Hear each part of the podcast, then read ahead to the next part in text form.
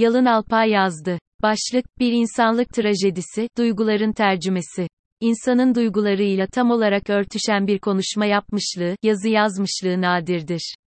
Konuşma ya da yazma bittiğinde, hissedilen duyguların bir kısmı referans bile alınmamış, hissedilmemiş bir takım şeyler metnin içerisine sızmış, genel atmosfer, duygulanımlarla birebir örtüşmeyen, yeni bir dilsel ifade olmuştur.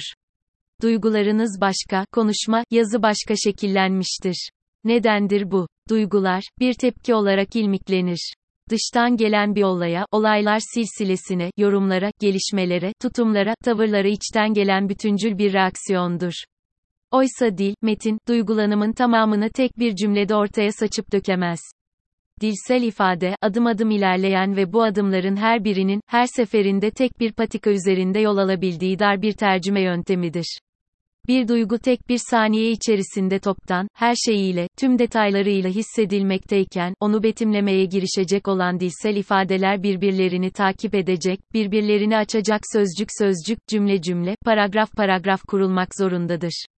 Yani bir saniyede her şeyiyle hissedilebilen bir duygulanım, ancak dakikalar sürecek, paragraflara yayılacak bir anlatımla tercüme edilebilir eğer edilebilirse. TRANSLATORISATRAITOR çevirmen bir haindir. Duygulanımların dilsel tercümesinin yapısal problemleri, kişinin öncelikle kendisini anlamaya çalışmasında çeşitli sorunlar üretir. Duygulanımlarıyla, onları dilsel betimlemesi arasındaki farkı doğrudan hisseden özne, bu ikilik karşısında bir miktar çaresiz kalır ve hislerini anlamlandırmakta güçlükler çekmeye başlar.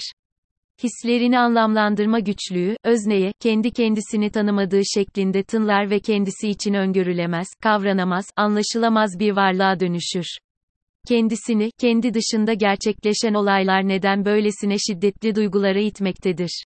Bu duygular içsel kaynaklarını nerelerden almaktadır? Hangileri deneyim, hangileri insan türünün özellikleri, hangileri kişisel biyolojik sinir sisteminin, hangileri genel yaşam felsefesinin sonuçlarıdır?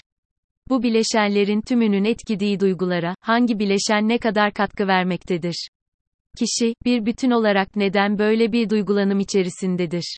Birey, kendisini ve duygularını yüksek bir dilsel ifadeyle tercüme etmeye kalktığında, eline her yeri irili ufaklı yanlışlıklar içeren ilkel bir haritadan başkası geçmiyor gibidir. Şiddetli duygular altındayken insan, kendisini daha da isabetsiz bir tercümeyle dile getireceğinden, en duygulu anlar, kişinin kendisine en yabancı olduğu anlara dönüşür. Dev bir minnet, utanç, öfke, şefkat, nefret ya da aşk anında kişi sanki kendisi değil, bir başkasıdır. İkinci sorun ise, kişinin kendisini başkalarına ancak dilsel olarak ifade edebilmesinin getirdiği, başkaları tarafından anlaşılamıyor olmaktır. Başkaları tarafından anlaşıl a mamaya, yanlış anlaşılmada dahildir. Fakat burada bir başka sorun daha kapıdadır. Başkaları tarafından yanlış anlaşılan kişi, kendisi de toplumun bir parçası olarak, giderek başkalarının yanlış anlayışına da çeşitli uyum emareleri göstermeye başlar. Yani kişi, kendi duygulanımlarının yanlış tercümesini başkalarıyla paylaştığında, kendisini başkalarının yanlış anlayışlarında, anlamayışlarında, tarihsel geleneklere, göreneklere, adetlere, varsayımlara, dönemin ruhuna, hali hazırdaki paradigmaya göre değerlendirişlerinde yeniden bir metin olarak görür ve kendi tercümesinin de yeni bir türev tercümesiyle karşılaşır. Kişi bir yandan duyguları tarafından basıya uğrarken, diğer taraftan da duygularını yalnız kendisi olarak değil, aynı zamanda kamusal bağlamda da tercümelerin içerisinde alımlamaya çalışır. Duyguları betimleme, dile tercüme etme girişimi, bir yandan da, dile getirilmiş tercümenin, duygulara baskın çıkmaya, duyguları, kendi metnine uydurmaya çabalamasına açılır. Bası şiddeti duygulanımın yoğunluğu çok şiddetlidir.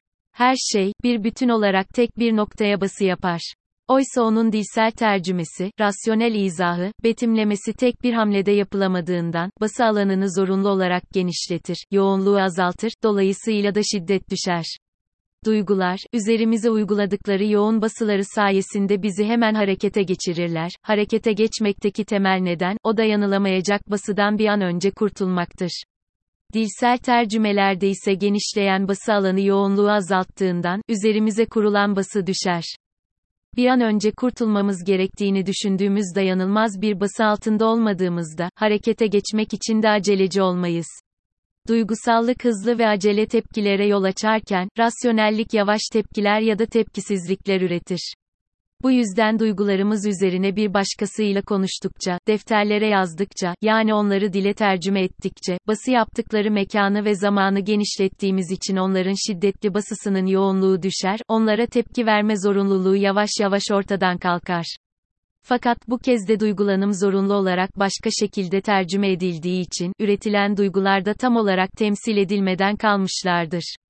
Deşifre edilememiş, kişinin kendisiyle duyguları arasındaki gerilim iptiday düğümlerle bağlanmış, yaralanıp berelenen yerler, yara izleri bırakarak savuşturulmuştur. Varoluşsal sıkıntı ve haksızlığa uğrama arasında tercüme edilemeyen duygular, yanlış tercümenin ürettiği düşüncelerle karşılandığından ve başka türlüsünün de mümkün olmamasından ötürü, insan dışarıya olduğu kadar, kendisine de yabancıdır. Yabancılığı derinden yaşamak istemeyenler, yabancılarla yüzeysel iletişim kurarlar. Derinden girişilen her iletişim girişimi, her şeyin, kendisi de dahil olmak üzere, kişiye ne kadar yabancı olduğunu afişe edecektir duygular ile tercüme arasında tam bir örtüşme gerçekleşebilmesinin olanaksızlığı, tercüme için çok vakit harcayanları kendisine ve dışarıya ne kadar yabancı olduğunu daha da afişe edeceği için varoluşsal sıkıntılara, tercüme için daha az vakit harcayanları ise toplum içerisinde sürekli haksızlıklara uğradığı kanaatine iter. İşte insanın trajedilerinden birisi de budur.